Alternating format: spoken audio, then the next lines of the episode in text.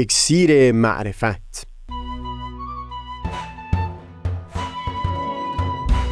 مروری بر مزامین کتاب ایقان این گفتار نقشی نو نفوذ کلام حضرت باب. از تا همامه ازلی در شور و تغنیست گوش قلب را از سروش او بی بحر مکن. از تا همامه ازلی در شور و تغنیست گوش قلب را از سروش او بی بهره مکن. گوش قلب را از سروش او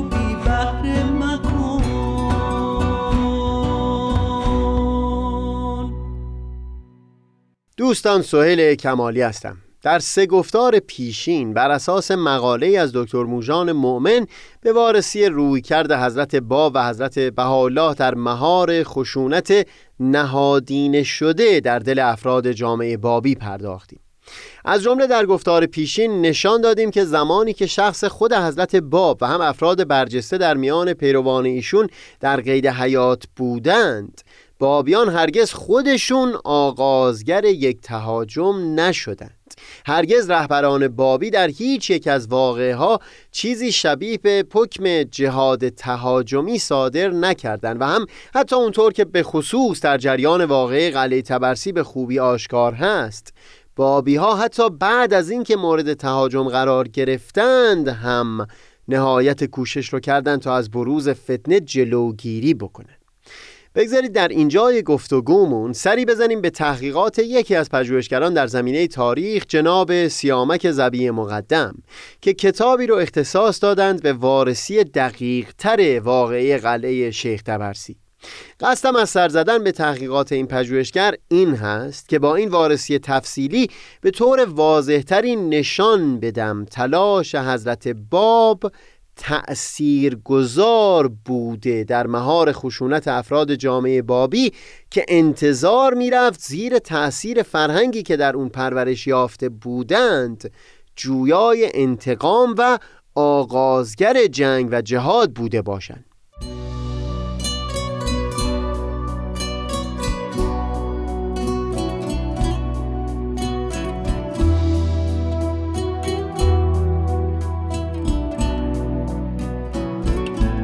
بر اساس مطالبی که در برخی تواریخ بابی نقل شده به احتمال قوی مقصد حرکت ملا حسین و همراهان او ملاقات حضرت باب در کوههای آذربایجان بوده تا همونجا از پادشاه درخواست آزادی اون حضرت رو بکند.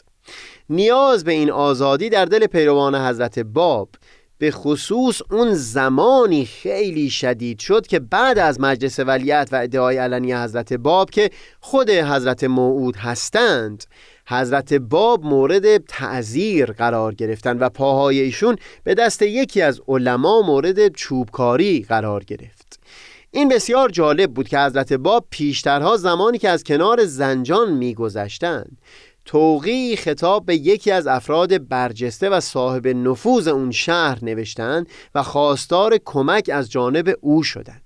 وقتی پیروان حضرت باب در زنجان از مضمون این توقی خبردار شدند پیغام فرستادند که اگر حضرت باب اجازه بدند اقدام به آزادی اون حضرت بکنند و با توجه به شمار کثیر بابیان در زنجان اطمینان داشتند که این خلاصی به راحتی حاصل خواهد شد. منتها حضرت باب این درخواست رو نپذیرفتند و با این رفتار نشون دادند که اون درخواست کمکی که از اون فرد صاحب نفوذ کرده بودند در واقع به معنای اتمام حجت با اون فرد بوده.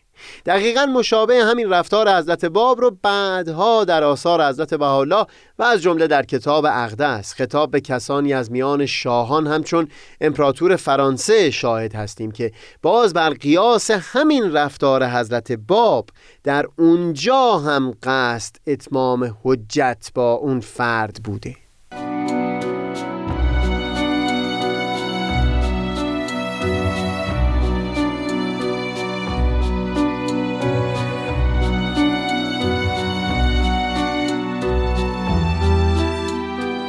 در واقع حضرت باب با همون پاسخی که به بابیان در زنجان دادند این رو به پیروانشون تفهیم می کردند که میل ندارن با استفاده از جبر و زور از دست حکومت خلاص بشن.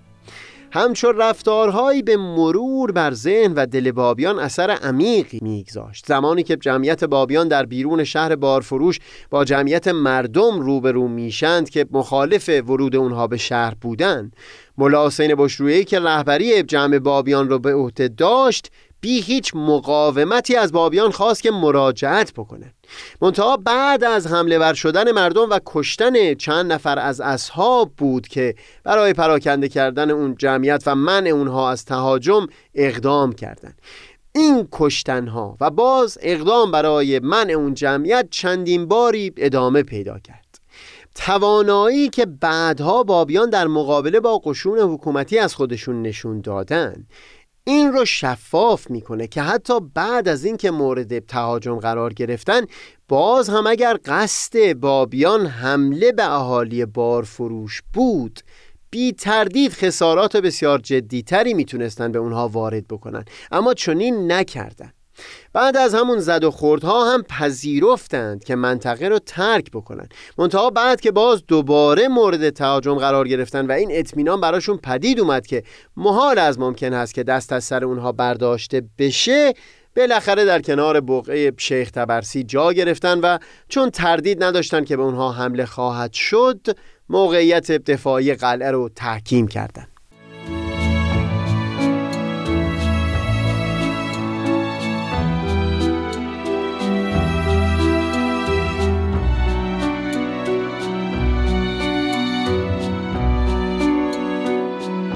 اونجایی که به گفتگوی ما مربوط میشه شاید مهمترین نکته در تحقیقات جناب سیامک زوی مقدم رفتار بابیان در سایر مناطق ایران بوده باشه. همزمان با رویارویی نیروهای حکومتی با بابیان در قلعه شیخ تبرسی. بیان اینکه بدون دریافت کمک از خارج سقوط قلعه شیخ تبرسی مسلم بود و دیر یا زود اتفاق میافتاد. بر اساس نوشتجات اون معدود افرادی که جان سالم از این واقعه به در بردن این حقیقت رو خود ملا حسین بشرویی و جناب قدوس هم واضحا با اصحاب در میان گذاشته بودند. دلیل اینکه چند ماهی بابیان فرصت پیدا کردند تا به تحکیم قلعه بپردازند این بود که به خاطر وفات محمد شاه سرکردگان در مازندران ملزم بودن برای تاجگذاری شاه جدید رهسپار تهران بشن.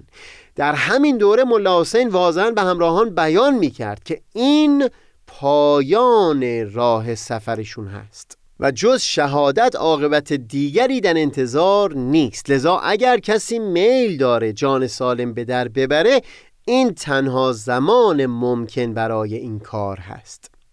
معمولا احوال خودشون و اصحاب قلعه رو مقایسه می‌کردن با سرنوشتی که یاران حضرت حسین در کربلا به اون دوچار شدن.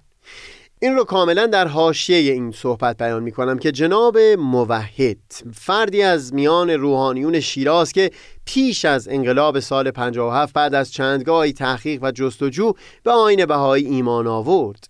در خاطراتی که خودش بر زبان آورده و نسخه صوتی اون در دست هست بیان می‌کنه که اولین بار که قانع شد آین بابی و بهایی شایسته تحقیق هست. زمانی بود که در یک کتاب که در رد آین بابی و بهایی نوشته شده بود مطالبی به نقل از ملا حسین بشرویهی دیده بود. در خصوص همین مشابهت احوال اصحاب قلعه با یاران حضرت حسین در کربلا.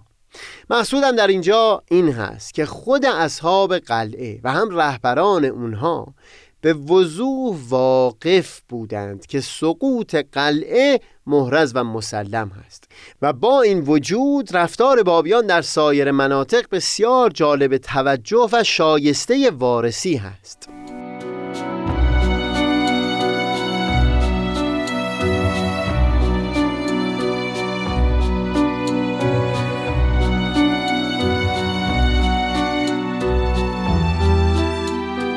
در گفتار پیشین بیان کردیم که حضرت باب به بابیان دستور داده بودند در خراسان در کنار ملا حسین بشرویهی گرده هم بیان. در همین زمان که ملا حسین در مشهد حضور داشت چندین سال بود که حسن خان سالار علیه حکومت مرکزی شورشی کرده بود که در تواریخ قاجار از اون با عنوان فتنه سالار یاد میشه. به خاطر همین شورش بود که حکومت خراسان از ملا حسین خواست او و اصحابش زودتر مشهد رو ترک بکنن. و احتمالا همین هم شد که بسیاری بابیان نتونستن پیش از حرکت ملا حسین به جمع اصحاب بپیوندن.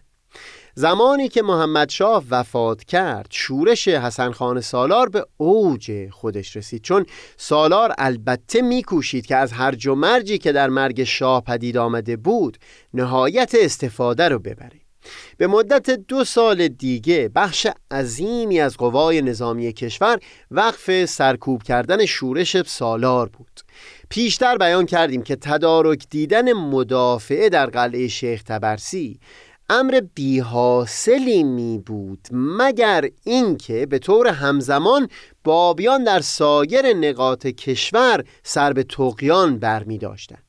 با توجه به واقعه هایی که دو سال بعد رخ داد و هم با توجه به هرج و مرج کشور بعد از مرگ محمد شاه اگر قصد بابیان شورش بود به خوبی توانایی انجام اون رو داشتن. اما ضرورتا میبایستی زیر تاثیر تعلیمات و تربیت های حضرت باب بوده باشه که دست به همچو اقدامی نزدند. در حالی که در ظاهر می‌تونست کمک بزرگی باشه برای حال بابیان در قلعه شیخ تبرسی.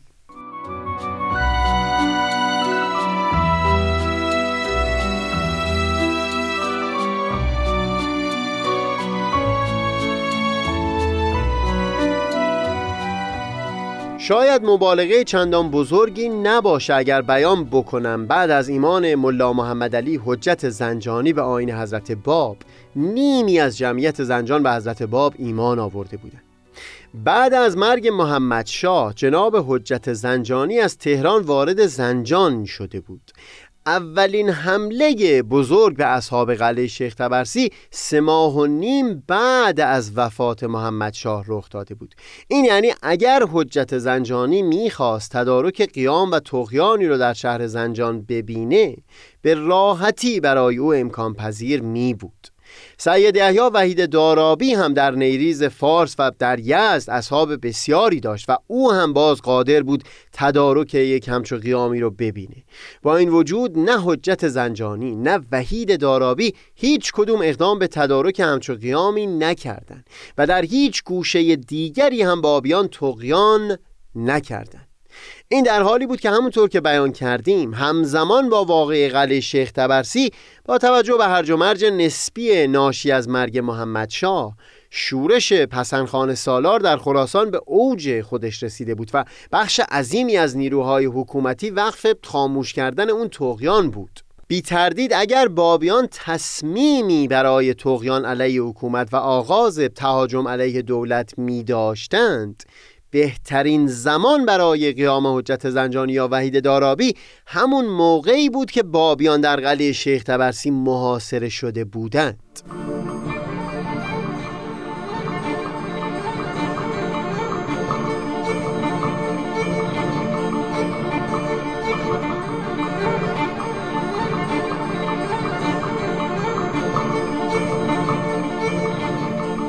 در گفتار پیشین اشاره به بخشی از مقاله دکتر موژان مؤمن کردیم که ملا حسین و یارانش زمانی که خراسان را به سمت غرب ایران ترک می کردند پرچم سیاهی رو برافراشته بودند و در طول مسیر همراه داشتند. در اونجا بیان کردیم که هرچند بابیان هرگز آغازگر تهاجم نبودند اما همچو حرکتی می‌تونست بسیار تحریکامیز به نظر برسه. سیامک زبی مقدم در این خصوص هم توضیح بسیار جالبی به دست میده که بیان اون روشنگر خواهد بود. بیان کردیم که بر اساس برخی متون تواریخ نیت ملا و یارانش ملاقات حضرت باب و تقاضای رهایی اون حضرت از حبس آذربایجان بود. از متون تاریخ این هم به نظر می‌رسه که قصد این بود که بعدتر به همراه حضرت باب در کربلا مقیم بشن. منطقه‌ای که قبل از ظهور حضرت باب و در دوران شاگردی در محضر سید کاظم رشتی بسیاری از اونها سالیانی رو در اون سپری کرده بودند دلیل اینکه مسیر خودشون را از منطقه مازندران انتخاب کردن هم به احتمال قوی این بوده که گذر از تهران یا راهی در نزدیکی پایتخت می‌تونست خطرناک و تحریکامیز باشه. در این اصلی که مورد صحبت ما هست رسم چاوشخانی یا چاووشخانی رواج داشته. اینکه چاووش یا راهنما اشعاری رو در ستایش پیامبر و امامان به آواز می‌خوند تا مردم رو تشویق بکنه به همراهی او در زیارت مکه عتبات عالیات یا مشهد. و هم بیرق مخصوصی رو به نشانه آغاز قریب الوقوع سفر حج و زیارت بر می داشت از اونجا که ملا حسین و اصحابش نگران این بودند که مورد حمله قرار بگیرن با اظهار همچون مطلبی چه بسا تلاش داشتن جلب سوء زن نکنن و این حرکت اونها با اون جمعیت عظیم تحریکامیز واقع نشه.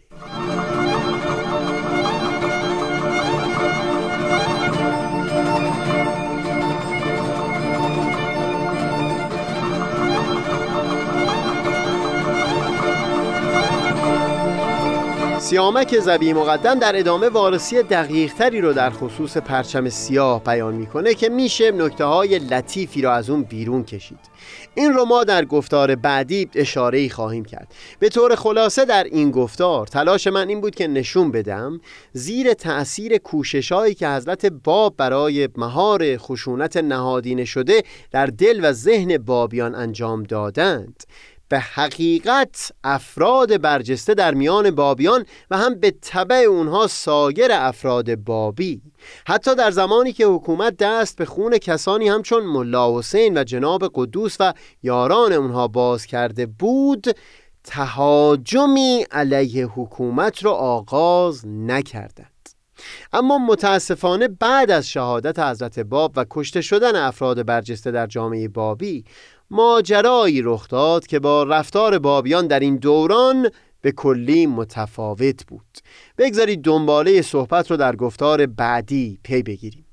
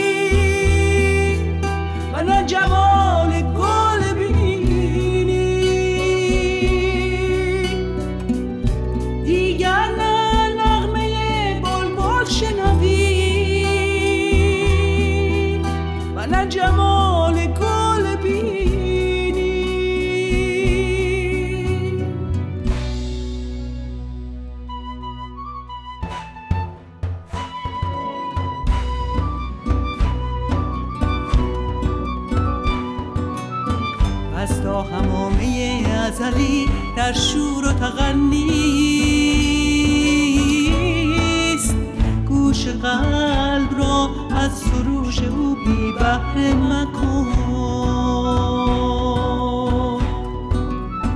از تا همامه ازلی در شور و تغنیست